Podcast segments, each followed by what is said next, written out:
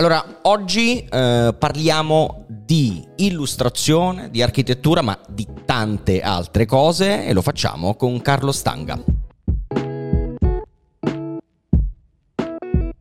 Signori, benvenuti a una nuova puntata di Spigola, un podcast di Collateral. Io sono Andrea Tuzio e oggi, come dicevo, abbiamo Carlo Stanga. Ciao. Ciao Carlo, eh, benvenuto. Grazie. Grazie. di aver accettato il nostro invito. Dov'eri Piacere. quando ti è stato lanciato l'invito?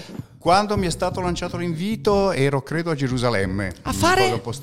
E perché adesso vivo un mese a Berlino, un mese a Gerusalemme per un po', vado avanti e indietro. E com'è andare avanti? E com'è andare avanti e indietro? Andare avanti e indietro è un po' strano perché è un po' dissociativo in qualche modo. È interessante perché, questo. perché sono due cose talmente diverse, due città talmente diverse tra loro eh, che quando sei in una hai nostalgia dell'altra e quando sei nell'altra viceversa, insomma, quindi è strano. Però insomma è bello perché eh, non sono due città simili ma c'è un tale contrasto che ti fa eh, scattare la creatività in qualche modo. no? Il contrasto il- fa sempre, crea sempre la differenza, il differenziale crea sempre qualche cosa di nuovo, di interessante. Ok, ma di positivo anche sempre secondo te? eh? Non sempre di Eh, positivo, eh, perché eh. poi i problemi là sono molto gravi in questo periodo, è tutto è molto pericoloso, però ci si abitua a vedere com'è il mondo perché noi qui in Europa siamo in una situazione straordinaria, dico sempre che non sappiamo come siamo fortunati, ci lamentiamo dell'Europa, ma è veramente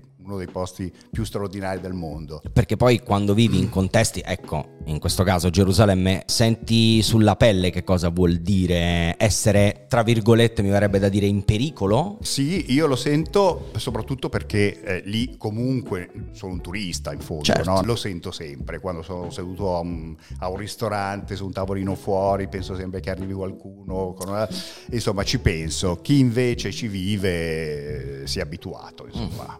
Allora, Ah. per chi non lo sapesse, Carlo Stanga nasce come architetto, ma è un grande illustratore, ti sei laureato al Politecnico di Milano, eh, hai lavorato con chiunque, a me non piace fare poi l'elenco, non lo faremo. Non facciamolo. Non lo facciamo, ma hai fatto tantissime cose, ma Sì. nel corso di questa chiacchierata le scopriremo. In un'intervista hai detto di aver iniziato a parlare tardi Sì, e allo stesso tempo di aver iniziato a disegnare molto presto però. Sì, Avevi un anno e mezzo? Avevo un anno e mezzo e a due anni non parlavo ancora e quindi i miei genitori erano molto preoccupati e, e mi hanno portato dal medico e il medico ha detto ma no questo parlerà infatti come vedete adesso parlo Sì, Eh, sì, per però fortuna. eh, diciamo che io disegnavo molto disegnavo dappertutto su tutti i pezzettini di carta su, prendevo quei pennarelli che c'erano una volta che si potevano quasi sniffare che c'erano di alcol siano delle droghe improprie e delle matite qualunque cosa pastelli e sporcavo tutto sporcavo i muri Ah, di quindi casa. disegnavi anche sui muri? disegnavo anche sui muri e disegnavo cose che non erano le casette che fanno sempre i bambini la casetta la ma- Certo, ma- con il sole. esatto con il sole immancabile Eh, ma disegnavo soprattutto elicotteri non so perché e li faccio ancora perché nei Davvero? disegni anzi delle volte ci sono degli art director che mi dicono ci sono troppi elicotteri una volta ho fatto una, eh, un'immagine grande di Milano una vista di Milano in bianco e nero a me piace molto utilizzare anche il bianco e nero questo tratto sottile e senza accorgermi l'ho riempito di elicotteri e ho detto ma sembra una guerra sembra che ci sia una e, e quindi li ho tolti Come poi. mai secondo te? Te lo sei mai chiesto? Hai provato mai a scandagliare un pochino la tua mente e a volte è meglio come- non scaldagliare Ah, troppo. Forse hai Eh, ragione. credo che, non lo so, credo che eh, sia stata una delle prime cose che mi ha colpito molto perché riusciva anche a stare sospesa. In aria. Eh, poi più tardi ero, sono sempre stato un grande amante degli UFO, dischi volanti, eccetera. Oh, Quando ero anch'io, bambino, anch'io, ero anch'io abbonato a una rivista. Adesso non mi ricordo come si chiamasse, una rivista allucinante perché no, assolutamente non scientifica, di ufologia. Certo. Eh, e quindi boh, forse mi piaceva il fatto che si potesse anche stare un po' in aria, si potesse trovare anche un po' una pausa no? di, di- di riflessione, di, Mm. Sarebbe bello. Librare. Ma, quindi possiamo dire che il disegno è la tua eh, naturale forma di espressione in qualche modo? Ma io credo di sì, tra l'altro è una forma di espressione molto ehm, interessante perché non c'è bisogno di tradurla, anche se tu parli un'altra lingua, quella, l'immagine la puoi capire. Eh, e quindi è una forma di, eh, di comunicazione che va oltre le nazioni, che va oltre le, le culture, i limiti culturali, i muri. E, e, questo mi è sempre sembrato una cosa molto, molto bella, molto interessante. Lo è, eh, ma hai ancora quei disegni di quando eri piccolo? Allora, eh, i disegni, i primi, ne ho pochissimi mm. perché Uh, quando ho dovuto fare il passaggio da essere architetto a diventare, chiudere il mio studio perché ero proprio un architetto freelance e fare solo l'illustratore, quando ho preso questa decisione sono andato proprio in pallone, in crisi. ne parleremo magari dopo. Andare in analisi e ho portato queste, questi, molti di questi disegni mm-hmm. dall'analista e sulla metro di Milano me li hanno rubati. No, per, sì. ma sul serio? sì, me li hanno rubati. Quanto tempo fa? quindi me ne, mi sono rimasti alcuni belli, ma Meno male. Eh, quanto tempo fa? 25 anni fa. Ok, se qualcuno ha a casa dei disegni di Carlo Stanga da bambino, eh, ci, ce lo segnali e magari li restituiamo al legittimo proprietario. Grazie, grazie. Magari eh, serviranno anche all'analista, non so se ci vai ancora. Eh, no, non ci vado più. No. No, io ci vado. ah, vabbè, come Woody Allen, insomma. esatto, esattamente.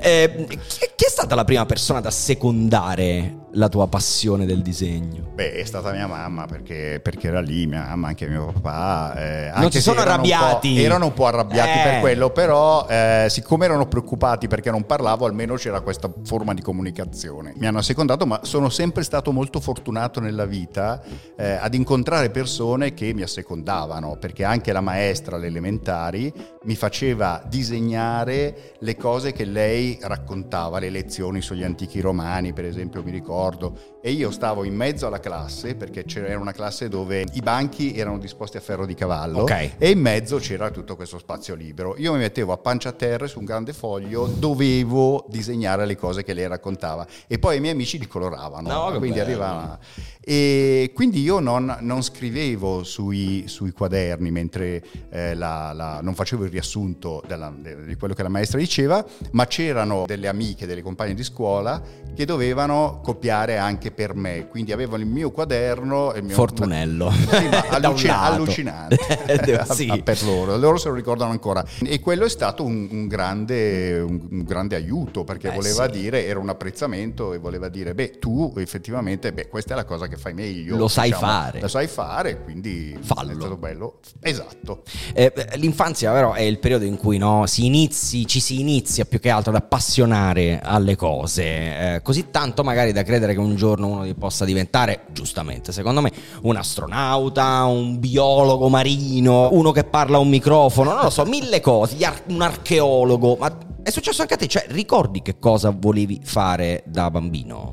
Sì, sicuramente l'astronauta, avevo anche il casco con le luci, eccetera, eh, quello c'era e, e, poi però non potevo dire eh, voglio fare il pitto, il, l'illustratore perché nessuno sapeva cosa fosse un illustratore. A me piaceva molto Saul Steinberg, eh, lo conoscevo già perché insomma allora era, erano gli anni 70, però eh, tutti mi dicevano, beh farai il pittore, ma io sentivo che c'era qualcosa di strano, non volevo fare il pittore, cosa c'è? Cosa vuol dire Rembrandt. da un lato? Eh, esatto, no, ti sei immaginato no, chiuso no, nello cosa studio. con queste cornici esatto. dorate, sì, sì, no? Sì, era, un era, un po', strano, invece io pensavo a qualcosa di più grafico, foglie. E poi l'architetto volevo anche anche fare eh, perché mi, mi, piaceva molto l'architettura, le città. Essendo nato in un paesino, in provincia di Cremona Soncino, che è un bel paesino con le mura, il castello, eccetera, però sono sempre stato attratto dalle grandi città, New York, poi a me piace molto il cinema, quindi insomma eh, quello che si vedeva al cinema era sempre una dimensione urbana in genere, no? almeno del, dei film che mi piacevano di più. Quali, quali film ti piacciono? Ah, mi piacciono tanti di film, mi piacciono molto i film di fantascienza dove c'è la città eh. di Blade Runner, ovvio, no? Eh, ma ero stato molto colpito da incontri avvicinati del, del terzo, terzo, tipo, appena wow. uscito, cioè, mi ricordo l'emozione sì. di entrare al cinema, di, incredibile. A volte stavo eh, nel cinema per tutte e due le, le, le visioni, le visioni e ero considerato un pazzo e poi sono uno che se il film è cominciato già da un secondo non entro. Anche io. Ah, okay. No, no, no, no, no.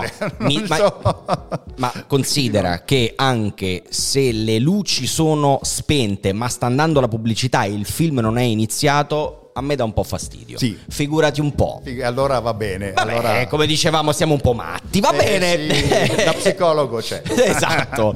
Il tuo percorso di studi eh, poi ti ha portato, a, come dicevi, a diventare un architetto e poi un illustratore. Ma quali sono state le influenze che ti hanno ispirato maggiormente all'inizio della tua formazione? Beh, per esempio, Steinberg mi ha influenzato tantissimo Ok. eh, in un modo incredibile perché era veramente diverso da tutti gli altri e eh, aveva una genialità e una maestria eh, nel comunicare attraverso però delle- dei disegni che sembravano in fondo molto semplici, Semplici. no? Cioè un altro avrebbe potuto dire, boh, eh, li può fare anche mio figlio, Eh, lo posso fare anche io, invece Vedi. insomma c'era un altro, lui era capace di poi passare da uno stile all'altro e di utilizzare il segno grafico per esprimere de- dei concetti incredibili. Per esempio, non so, io mi ricordo una, eh, un disegno di Steinberg in cui ci sono vari personaggi che si incontrano in un salotto. Ok. C'è una festa in America, a New York, e attraverso il segno eh, lui riusciva a rappresentare il carattere di queste persone. Per esempio,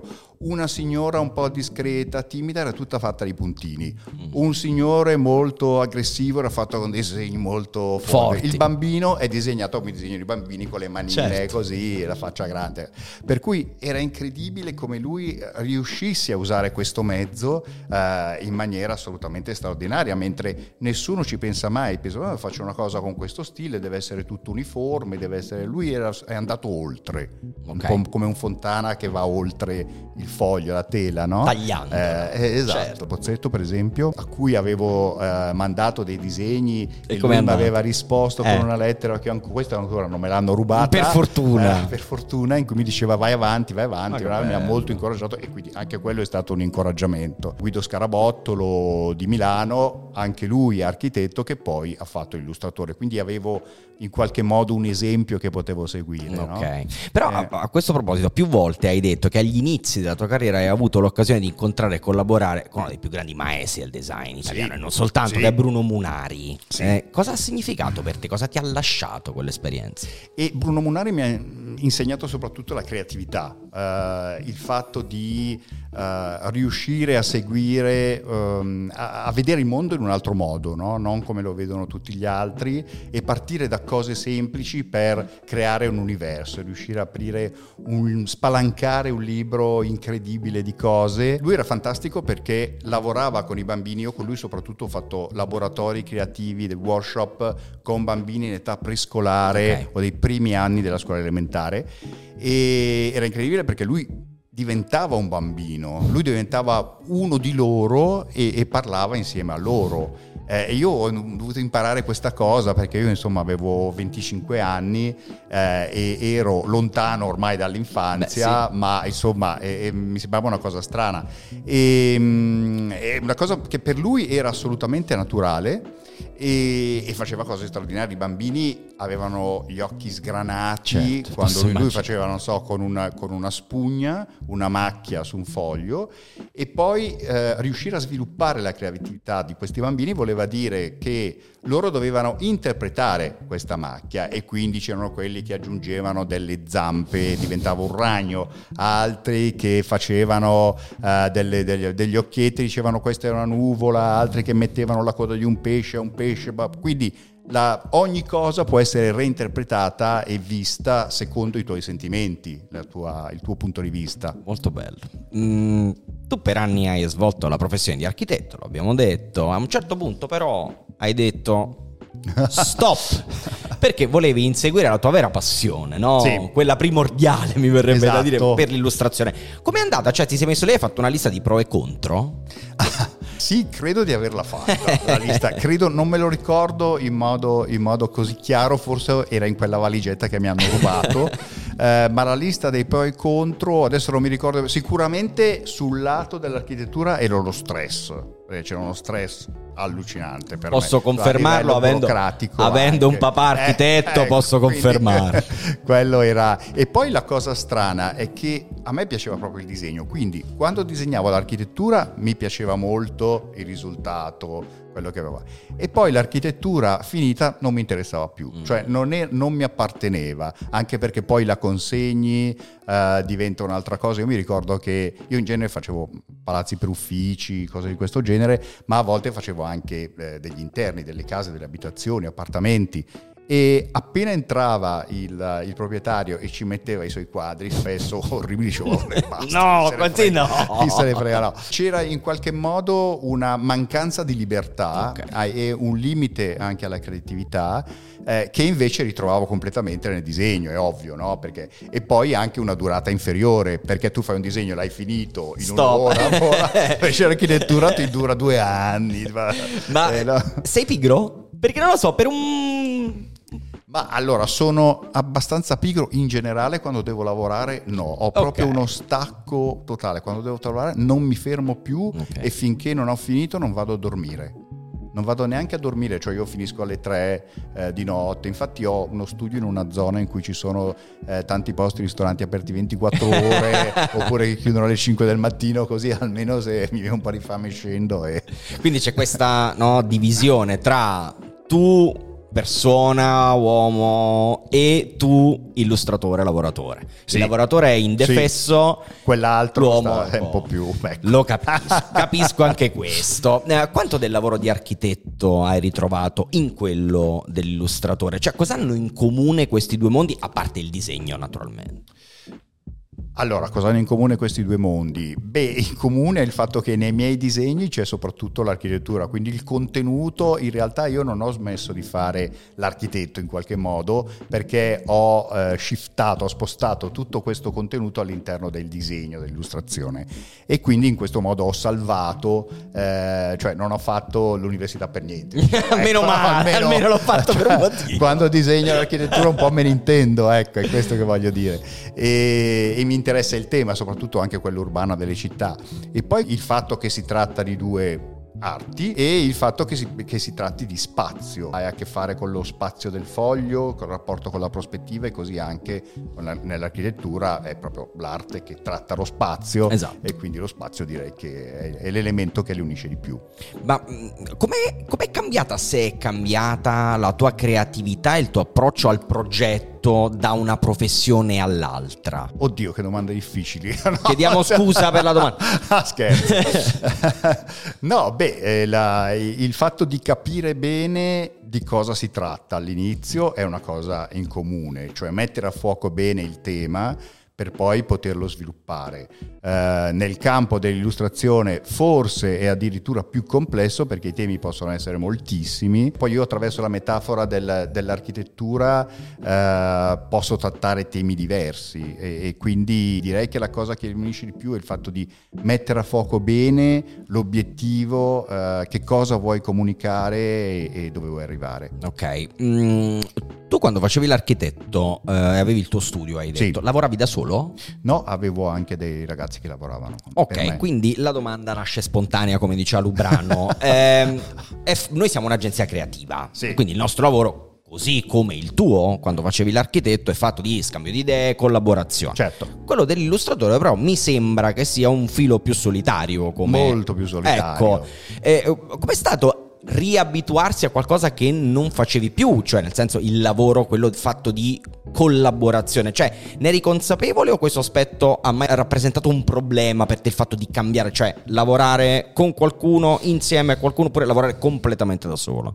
Mm, a me piace molto lavorare completamente da solo okay. e quindi non è, non è, stato un problema, insomma, alla fine. Poi ci sono certi lavori in cui è molto più bello scambiare idee, ma in realtà il mio non è uh, un lavoro, ora che ci penso, in solitudine davvero. Mm. Quando lo faccio, certo, sono solo, però siccome lavoro con agenzie o con altri c'è sempre una bella collaborazione con l'art director, eccetera. Quindi in realtà c'è un lavoro di squadra perché insieme si crea qualcosa di nuovo, si riesce a portare avanti il progetto, quindi secondo me no, in realtà non è del tutto solitario, è più solitario quello dell'artista, perché quello dell'artista okay. è, è, davvero completamente libero e non ha un rapporto con un art director, invece l'illustrazione che è un'arte applicata e quindi deve essere proposta su libri, è sempre all'interno di una cornice, no? vuol dire che mette in gioco una serie di altre collaborazioni.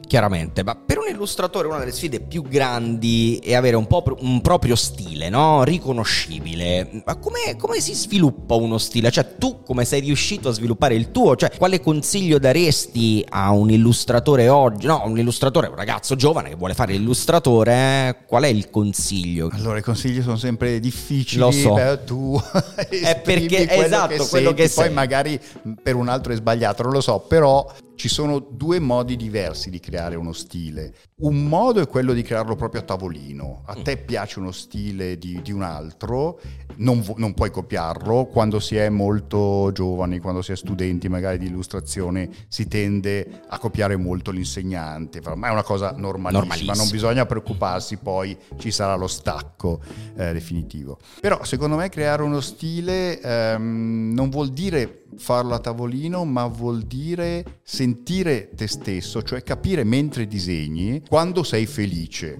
perché è proprio un, una questione di piacere, di felicità, quando sei felice del risultato e senti che quella cosa lì sei tu e non è un altro, perché la cosa più terribile e la cosa più contraria alla creatività è copiare, perché creare vuol dire fare qualcosa, mettere al mondo qualcosa che non c'era prima che tu hai visto per la prima volta. Infatti viene da una radice eh, indoeuropea che vuol dire eh, la creazione del Dio.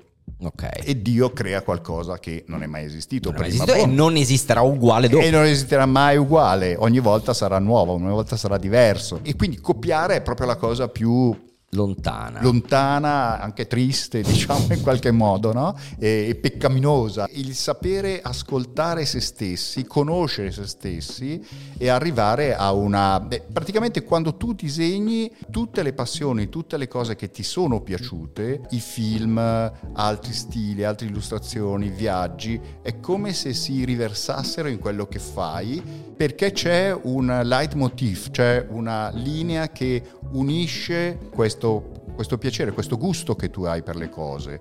Quindi è molto difficile decidere di creare uno stile così a tavolino, devi solo andare avanti per tentativi e quando tu individuerai, io dico sempre che bisogna prendere i disegni che ti sono piaciuti di più e che ti ricordi che ti hanno fatto godere di più, metterli sopra il tavolo, vederli insieme e lì riconoscerai il tuo stile. Ok, quindi giovani illustratori, fate attenzione alla vostra felicità.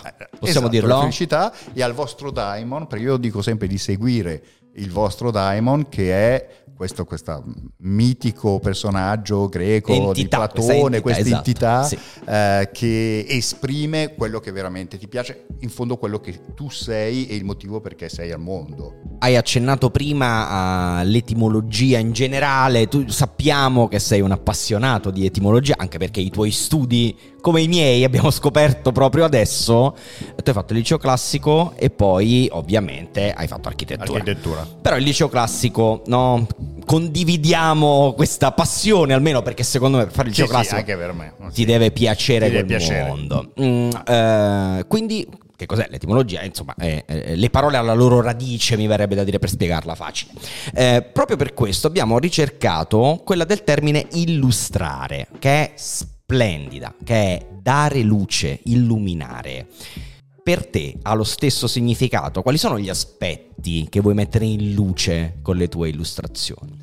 Eh sì, illustrare vuol dire proprio illuminare esatto. e, e, vuol dire eh, esprimere in genere, appunto, siccome l'illustrazione è un'arte applicata e quindi è riferita a qualcos'altro. Per esempio, a volte mi chiedono di illustrare un testo, di fianco a un testo di un articolo di un giornale o di un libro, c'è l'immagine che illustra, quindi illumina quel testo, nel senso che mette in evidenza gli aspetti principali attraverso la tua interpretazione come illustratore e lo fa in modo che chi vede quell'immagine capisca subito, quindi deve essere una cosa quasi a colpo d'occhio, perché in genere eh, le immagini devono avere una capacità di comunicazione molto veloce. Immediata, eh, no? Esatto. E, e, quindi insomma questo è il, um, l'illuminazione. Quando si illumina, si illumina e tu vedi tutto Su, subito, esatto. no? Non è una cosa eh, per cui illumini un pezzettino e poi l'altro. Bah, l'illuminazione è, è generale, totale. Eh, in questi anni tu hai costruito una routine, cioè qual è secondo te il momento migliore della giornata per disegnare? La notte, prima mi dicevi oppure no? Sì, la notte è fantastica. Io non disegno al mattino, il disegno al mattino per me è impossibile. Come mai? Al mattino perché ho lavorato fino alle 3. è legato quindi, al fatto che ti piace disegnare di nuovo. Esatto. E, e poi, uh, no, invece al mattino faccio le cose, sto il, uh, al bar fino alle 10 a bere il cappuccino, a leggere il giornale, eccetera. Poi vado su studio e comincio a, a, vedere le mail, mandare le mail, rispondere, oppure faccio le video call chiamo persone, eccetera. E invece poi il pomeriggio, uh, dopo pranzo, da dopo pranzo in poi eh, è dedicato al disegno e poi la notte è fantastica per un motivo molto semplice perché nessuno ti chiama, ti telefona, tu vai ah. avanti dritto e non hai, e non hai mai rotture queste interruzioni, scatole. rotture di scatole vero, di questo tipo. Vero, vero, io sono... Mh, mm, la sento molto questa cosa perché eh, io ho, ho, sofferto di insonnia, ho fatto fatica a dormire per anni. Eh, una cosa che mi coccolava era: è notte, nessuno ti disturba tutti stanno dormendo. Rilassati. Esatto. Infatti, e un po' funzionava. E funzionava, funzionava certo. Assolutamente. E, mh, mm, tu sei uno di quelli che disegna ovunque su qualsiasi cosa. Quando eri piccolo, sì. Eh, o al contrario, hai bisogno del tuo studio, del tuo tavolo, del tuo foglio? Tendo a avere sì, eh. bisogno eh. del mio studio, del mio tavolo, del mio foglio. Così. No? Però posso fare schizzi in giro su taccuini, moleskin, cose così. Perché ho bisogno sempre di disegnare. E spesso mi accorgo che la mano disegna nell'aria così, no? sì, quando vedo una cosa uh, faccio così delle volte e mi dico cosa fai? Cioè, so, so, Smettila che non, ti prendono per pazzo. È un, è un, po', sì, è un po' strana, però lo faccio. Ok, ma se ora dovessimo aprire il tuo zaino, che è lì, eh, che cosa troveremo dentro? Cioè porti sempre con te una matita, un pennarello, un qualcosa per disegnare? Sì, porto sempre un, mm. un sacco di pennarelli, matite di tutti i tipi, soprattutto HB che non sono né dure né morbide. Non ho mai capito perché molti amano tantissimo le, le matite molto morbide, perché eh, siccome io amo molto fare dei disegni dettagliati, certo. eh, le matite morbide hanno un segno molto grasso, esatto, molto grande, molto grande. Quindi è più difficile fare i dettagli. Invece io uso delle matite piuttosto eh, dure, gomme, perché è importante anche la gomma. Direi no? di sì. Gomma per cancellare e spesso appunto mancano i fogli, per cui mi devo delle volte mi capita di dover andare a... Non so perché, ma spesso mi dimentico i fogli, taccuini dentro e poi invece ho matite, cose. Ma probabilmente perché voglio disegnare sui muri. Sui ancora. muri ancora, ma sarebbe bellissimo. Eh, parliamo del tuo processo creativo, cioè come nasce un'illustrazione? Ci racconti quali sono le tappe? Cioè dall'idea, quindi dalla mente al foglio per poi arrivare al risultato finale. Ah beh, deve esserci prima di tutto, perché io dico anche eh, quando ci sono delle, degli incarichi, no? delle proposte di lavoro, eh, io devo sentire subito che è una cosa che è nelle mie corde, che, che, mi piace e che, come dicevo prima, come consiglio ai ragazzi, che ti fa felice. Quindi se sono argomenti che non mi interessano molto o c'è già un modo di proporli un po' sta, insomma, ma alla fine dico di no. Quindi la, prima, la prima cosa deve essere proprio una sensazione emotiva che ti fa sentire molto legato sia al tema che, ma anche alle persone eh, che lo propongono, perché è molto bello avere un bel rapporto con l'agenzia certo. con il cliente, secondo me è molto essenziale, è veramente essenziale. E poi, beh, il processo comincia con i primi schizzi, perché gli schizzi sono la prima cosa, eh, il foglio di carta è il primo luogo in cui tu puoi fare vedere quello che hai in testa e condividerlo con gli altri e tu capisci anche come poter organizzare tutta la composizione, capisci poi se la cosa può funzionare sul foglio di carta, perché magari in testa è tutto fantastico, poi quando lo metti giù, mm, beh allora non è così. E poi quando decidi che la composizione, che l'immagine, che il concetto deve essere quello, allora passi, ma quello ormai diventa quasi artigianato, no? okay. quasi mestiere e passi al, al disegno finale successivo e devo dire che tante volte soffro, c'è anche un po' di sofferenza, perché mi accorgo che eh, gli schizzi sono più belli del risultato finale. e, e infatti i miei schizzi costano di più. ma, senti, eh, perché... ma che fai? Cioè, a quel punto che fai? Lasci il risultato finale oppure cambi, fai qualcosa? No. No, adesso io ho cominciato a fare una cosa strana che è quella di colorare gli schizzi e di far diventare una cosa finale. Eh... Che può essere, che, che, è una cosa che, che sto facendo adesso e, e, che mi piace molto, è diventata interessante. Ma quando e come capisci che un disegno è finito? Come si fa? eh, io ricordo un film che si chiamava Sei gradi di separazione okay. con Will Smith. C'era una scena in cui Donald Sutherland, eh, che faceva il padre del protagonista, arriva a scuola in un sogno e c'è una maestra che ha dei bambini che fanno disegni meravigliosi. Si torna all'illustrazione al disegno, no? Il padre eh, gli chiede: Ma come fanno i suoi scolari ad essere tutti dei Matisse? E lei risponde ritiro il disegno al momento giusto, perché in effetti bisogna essere, bisogna sapere quando fermarsi, quando c'è l'equilibrio giusto, anche nell'esagerazione. Quando si è esagerati bisogna essere veramente esagerati, non bisogna mm, po' paura di esagerare, poi o allora esageri no, o lo fai o non lo fai. Eh, e, e anche lì quando si esagera ad esempio con tante linee, tante cose, tanti particolari troppo precisi, così e non si finisce più, vuol dire che c'è qualcosa che non che va, non vuol va. dire che non sei soddisfatto, devi aggiungere roba e il risultato non può essere un risultato positivo. A proposito di questo, guardando i tuoi lavori, una delle prime cose che notiamo è l'amore per i dettagli, no? A proposito di questo, ma cosa ti porta a selezionare un dettaglio? Dettaglio rispetto ad un altro? Ma come, come, si definisce il limite del dettaglio? Ne stavi parlando adesso. Come, come eh, fai il limite del dettaglio è che se tu vai vicino a vedere il dettaglio, il dettaglio è molto semplice, non è mai dettagliato, perché sennò diventerebbe una cosa veramente. Allora lì lo psicologo avrebbe ah, ancora. Madonna, ci facciamo proprio. E allora no, bisogna imparare a fare, ad esempio, c'è una porta barocca, vabbè, fa una porta barocca, poi c'è una maniglia, ma la, fa, la, la maniglia della porta, se tu vai vicino a vedere vederla è proprio una roba semplicissima, semplicissima è, una, è, un, è, un, segno praticamente, no? quindi in realtà deve esserci un po' la capacità, come faceva una volta Velázquez, faceva, è, straordinario andare a vedere dal vero a Madrid i disegni di Velázquez, i, i disegni, la pittura, è quasi pittura per Antonio Smasi la pittura di Velázquez, perché ci sono delle cose che da lontano sembrano dettagliatissime, vai vicino e diventano dei quadri astratti. Sono due pennellate così, ci sono delle figure umane. Da vicino, se non le avessi viste prima, non ti potresti accorgere che sono persone, ad esempio. Okay. No? È pazzesco. Quindi il tema del dettaglio, chi fa i dettagli troppo dettagliati, secondo me non ha capito, il... anche perché è inutile, perché poi non vedi più quel dettaglio nel dettaglio, quindi esatto. è un lavoro fatto per niente. Un altro aspetto che invece caratterizza eh, sempre il tuo lavoro è la ricercatezza cromatica.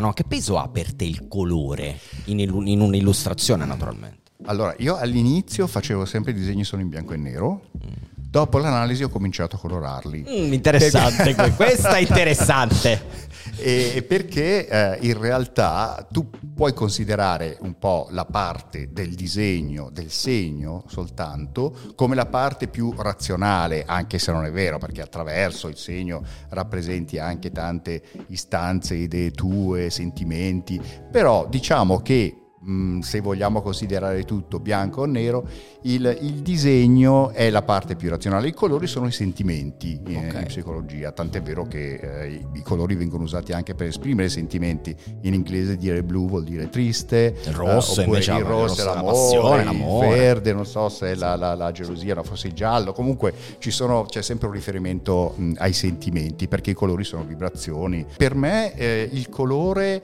è sempre stato un tema un po' difficile difficile perché quando uno ama molto il segno ha paura poi di ucciderlo con il colore. Crea- con il colore. E allora bisogna trovare un equilibrio giusto. L'equilibrio, un po' il segreto secondo me è usare pochi colori, uso 6-7 colori, 7 toni di colore, 5 toni e non esagerare anche in questo. Quindi anche lì devi sapere dosare, fermarti, a, dosare, fermarti al momento giusto. Prima hai parlato della città, alla base della tua ricerca c'è la città. Ma quando hai iniziato ad indagarle? Cioè, eh, deriva esclusivamente direttamente dal percorso di studi in architettura? No, ho cominciato, mi ricordo quando avevo nove anni, eh, dei miei zii mi hanno portato a Roma e lì sono rimasto, venivo da questo paesino, eh, sono rimasto sconvolto dalla grande città, ma anche dalle cose più, non solo dai monumenti più famosi, eccetera, ma anche dalla dimensione, per esempio la dimensione delle strade. Mi ricordo ancora attraversare via dei fori imperiali queste strisce pedonali che non finivano più. più. E mi ricordo che quando sono entrato nel Pantheon sono rimasto molto colpito dal fatto che ci fosse un buco nel tetto, mi sembrava la cosa...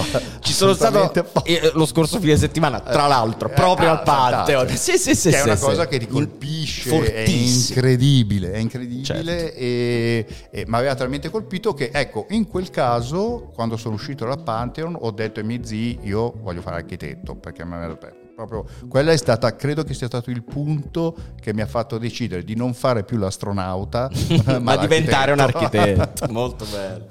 Tu, tra i tanti clienti, tra le tante aziende con le quali hai lavorato, c'è Moleskin, no? Sì. E a proposito di città, tu ne hai rappresentate molte per Moleskin, prima Milano, Londra, New York. Come riesci ad individuare l'identità del luogo, il suo carattere? In altre parole, eh, per citare una eh, locuzione latina eh, cara agli architetti, il eh, genius loci, cioè come avviene il processo di lettura di una città? E il processo di lettura di una città, eh, trovare il genius loci oggi è un po' più difficile perché con la globalizzazione è tutto molto misto. Eh, per esempio una cosa che ha un impatto secondo me molto negativo sulle città sono le insegne dei negozi di catene eh, internazionali che si conoscono in tutto mm-hmm. il mondo. Tu quando vai in una città non trovi quei negozi tipici di quella città, ma trovi la stessa cosa che non nomino, che c'è qui, che c'è là, che c'è là. Quindi alla fine c'è questo problema, questa specie di patina che rende le città un po' troppo simili, mentre il bello è proprio che siano diverse una certo. dall'altra, che tu possa assaporarle profondamente appena arrivi. No? Perché quando arrivi in una città senti subito di essere abbracciato da un altro essere. Quindi cerco di eliminare queste, queste sovrapposizioni e di trovare la città vera, tutte le cose anche un po' nascoste, magari che rappresentano meglio questa città, eh, di parlare molto con gli abitanti, è molto importante parlare con, con, chi vive in quella città e anche basarti sulle tue impressioni da, da, da visitatore, non diciamo da turista, che è una brutta parola, da visitatore e poi anche vedere e osservare non solo i colori, perché anche le città hanno dei loro colori tipici, ma anche per esempio come gli abitanti si vestono, perché ci sono delle città dove eh, le persone tendono a vestirsi allo stesso modo, ci sono delle città in cui c'è più varietà. Il nord Europa a me ha sempre dato quell'idea lì. Cioè, sì. le persone si vestono tutte uguali. Almeno... Tendono a vestirsi abbastanza di nero e di grigio, eh, è eh vero. Sì. E si vestono, um, eh, sì, e poi però nel nord Europa c'è il vero eccentrico cioè, ci sono delle cose incredibili in questa uniformità. È interessante, ma anche lì cambia molto da, un, da una città all'altra. Assolutamente, siamo, abbiamo generalizzato, e, almeno io. No, no, fatto. ma è vero, è vero, ma è, comunque una, è, una, è una cosa vera. E comunque la città è fatta da tutte queste cose, da come si vestono le persone, da come eh, gesticolano, dai tram, eh, dal, dal, dal, dall'arredo urbano, da, da, come sono i pali, i cartelli e cose. Quindi c'è una quantità di strati, io poi disegno su strati dati che aggiungo di volta in volta, che è importante per raggiungere una, quell'atmosfera unica eh, che non puoi ripetere da un'altra parte, che è quella città, insomma. Eh, una di quelle che hai rappresentato più spesso è quella da dove vi trasmettiamo, come, diceva, come si diceva una volta. Eh, come cambia ogni volta la tua interpretazione di Milano? Se cambia e da cosa dipende? Bah, dipende, da, dipende, un po' dal, dal tema eh, della, dell'incarico certo. naturalmente certo. perché a volte c'è anche quello. Dipende anche da momenti emotivi miei, cioè se sono più malinconico o se sono mm. più allegro per cui la rappresenti in modo un po' diverso. No? Varia a seconda del mio stato d'animo e eh, varia anche rispetto a cose che ho notato in città che magari mi hanno sorpreso e che voglio mettere più, più, in evidenza. Per esempio adesso con la nuova Milano è molto interessante anche disegnare eh, i nuovi interventi di Porta Nuova eccetera, però proprio in contrasto con queste cose che sono state enormemente comunicate, si ha voglia di cercare qualcosa di più nascosto, si scoprono cose che magari non so, certi edifici degli anni 70 che una volta consideravo bruttissimi, adesso li riscopro con queste piastrelline o mosaichini che sono un po' ogni tanto cascano, eccetera. Forse perché mi ricordano il, quando vivevo qui, il passato, l'università, eccetera. C'è anche un tema biografico, insomma, alla fine, però credo che le cose col passare del tempo vengano apprezzate sempre di più, si possano essere riscoperte anche in contrasto con cose nuove. Ok, Beh, mm, a questo proposito però, più volte hai affermato che secondo te le città sono persone. Sì. Cosa intendi? Cioè, riesci a spiegarcelo perché è molto interessante. Ma perché, ecco, per esempio, considerare le città come persone è una cosa che mi aiuta molto ad individuare uh, la, l'identità di quella città.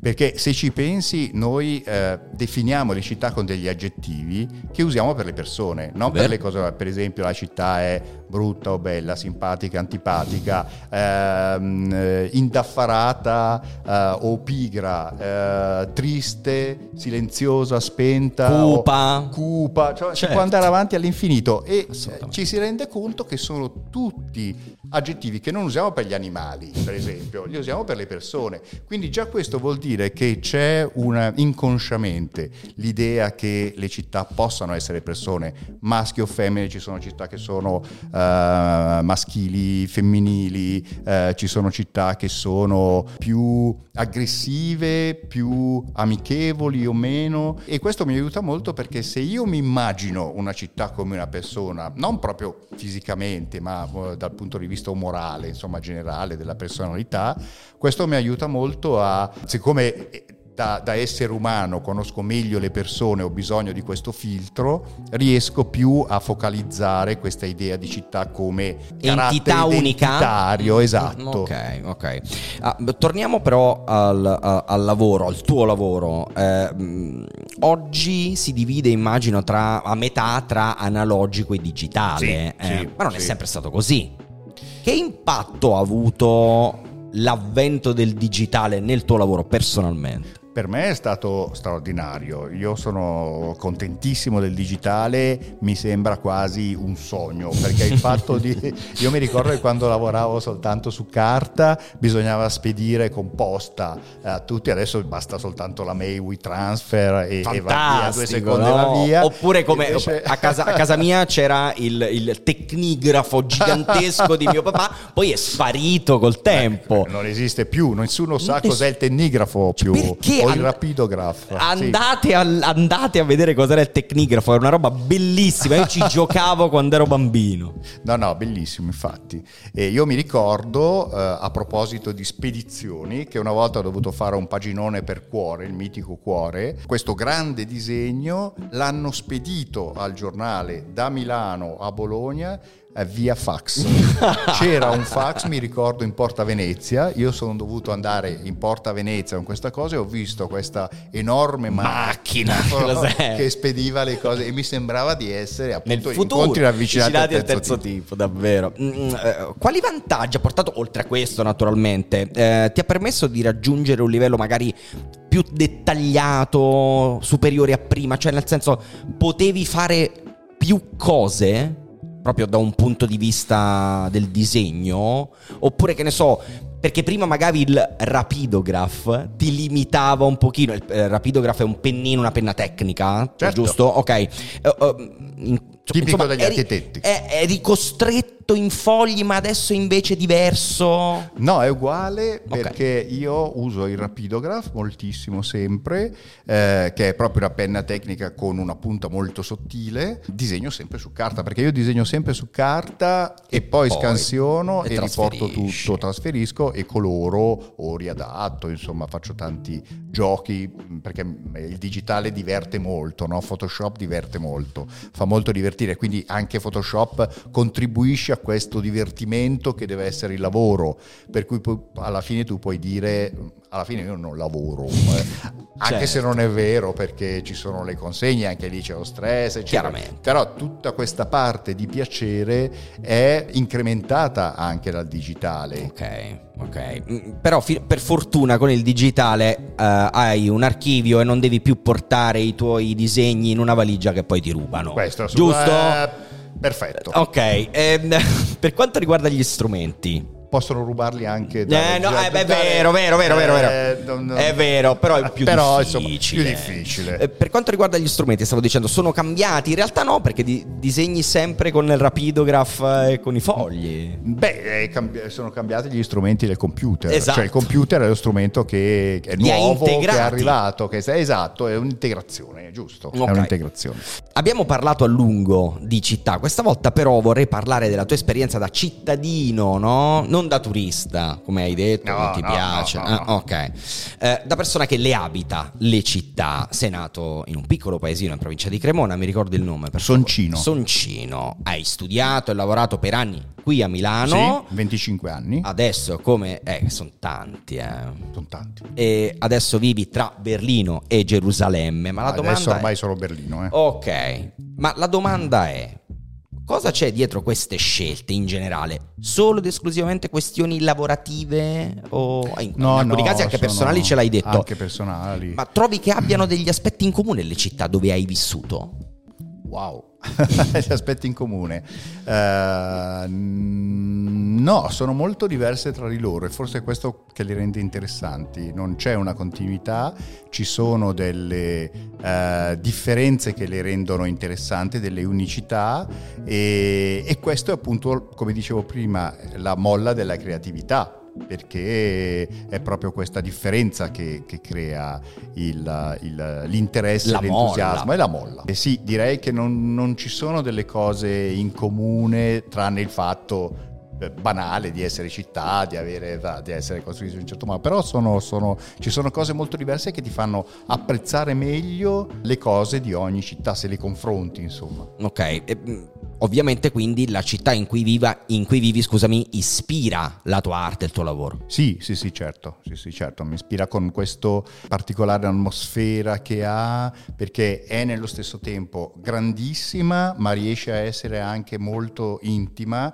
perché è, è una città dove non c'è un, te- un centro, ma ci sono tanti, Tanti centri e ognuno è molto diverso, quindi ogni volta che vado a trovare amici o vado al cinema, mi sembra di essere, ecco lì quasi tra virgolette turista o visitatore, perché poi le cose cambiano anche lì velocemente, altri quartieri invece sono molto più tradizionali molto... Quindi insomma diciamo che, ecco per esempio Berlino è una città che ha tantissime facce e poi quello che mi piace molto di Berlino è il verde, il fatto di essere Sì, molto è immerso vero. nel verde, per essere sempre in bicicletta, eccetera. Infatti ho preso uno studio lontano da casa. Proprio visto che la vero. mattina appunto è lenta, proprio, Dio, di notte è un po' più, però insomma eh, quando torno è un po' Te più... la godi però. Sì, me la godo, me la Mm. godo. Eh, dato che da quanto tempo vivi a Berlino adesso? 11 anni. Ok, vivi quindi da tanto tempo. 11 fuori. anni oggi. Ah, oggi? Oggi. Davvero? Sì, Eh, come si fa? Si dice auguri, che si fa? Vabbè, auguri. Auguri. Eh, vivendo all'estero da tanto, qual è la cosa che ti manca di più dell'Italia? O magari di Milano, non lo so. Ah. Di Milano. Ehm, Come, interpretala come vuoi. Sì, eh, forse beh, il fatto di avere una possibilità di comunicazione più diretta da madrelingua con gli abitanti e poi mi mancano degli amici che sono ancora qui, tante persone, però devo dire anche che vengo spesso a Milano, quindi in realtà ormai quando tu vai via, quando andavi via all'inizio del Novecento, no, andavi proprio via. Via. Adesso tra video call, telefonate, viaggi low cost, adesso i low cost sono un po' più cari, ma insomma, viaggi facili. Poi Berlino in particolare non è lontana, sono No, 200 no, km, infatti. quindi alla fine non, non faccio in tempo a sentire la mancanza. Perché già ci sei tornato. abbastanza, sì. Ok. Ma se invece dovessi pensare alla tua città ideale, come la disegneresti? Quali sarebbero gli elementi fondamentali che, mm, che inseriresti e che requisiti dovrebbe avere? dovrebbe essere molto grande perché mi piacciono le città grandi che devi scoprire continuamente, eccetera. Dovrebbe avere molta acqua perché amo l'acqua, quindi molti canali, fiumi, dovrebbe avere molto verde, uh, dovrebbe essere molto, molte piazze dove ci si incontra, eccetera, e poi dovrebbe avere anche molti contrasti eh, quindi dovrebbero esserci delle, delle, parti più vecchie, delle parti più nuove. È un po' un mix tra Milano e Berlino in fondo, quello che sto dicendo, non mi rendo conto. Dovrebbero esserci anche, come a Berlino, degli animali selvati, tante volpi, o quando vado in bicicletta mi attraversano le volpi. eh, dove, dovresti sentire un po' la natura dentro la città, però nello stesso tempo avere questa dimensione metropolitana eh, delle, delle, appunto, dei treni metropolitani che passano sopra sotto, sentire questo movimento un po' eh, eh, come quello che celebravano i futuristi, no? una sì, volta questa, mi stava venendo proprio della velocità, della velocità eh, ma nello stesso tempo essere capaci di trovare anche dei luoghi in cui c'è eh, calma, rilassatezza, eh, un andamento un po' da flaneur che, che passeggia eh, con, con, godendosi la città veramente. No? Ok. Oggi, a distanza di tanti anni, sei in grado di dirci che cosa ti ha insegnato il disegnare? Beh, il disegnare mi ha, mi ha insegnato soprattutto a osservare, perché disegnare è il modo migliore eh, di osservare, di eh, comprendere la realtà e poi filtrarla naturalmente, reinterpretarla. E disegnare vuol dire osservare nel modo più profondo. Tra l'altro hanno scoperto che eh, quando tu disegni, eh, il movimento che gli occhi fa è lo stesso. Tra l'altro gli occhi sono eh, l'organo umano che è continuamente in movimento, che si muove molto di più del cuore e in, in maniera completamente diversa, continuamente diversa. E quindi questa coincidenza tra il movimento della mano e dell'occhio è quella che ti fa capire di più come veramente osservare profondamente eh, sia legato al fatto di disegnare. Quindi direi proprio osservare, capire il mondo anche nelle pieghe, nei dettagli e non semplicemente un, uno sguardo veloce che eh, seleziona poche cose e cancella tutte le altre. Molto bello. Eh, ultima domanda, poi sei libero.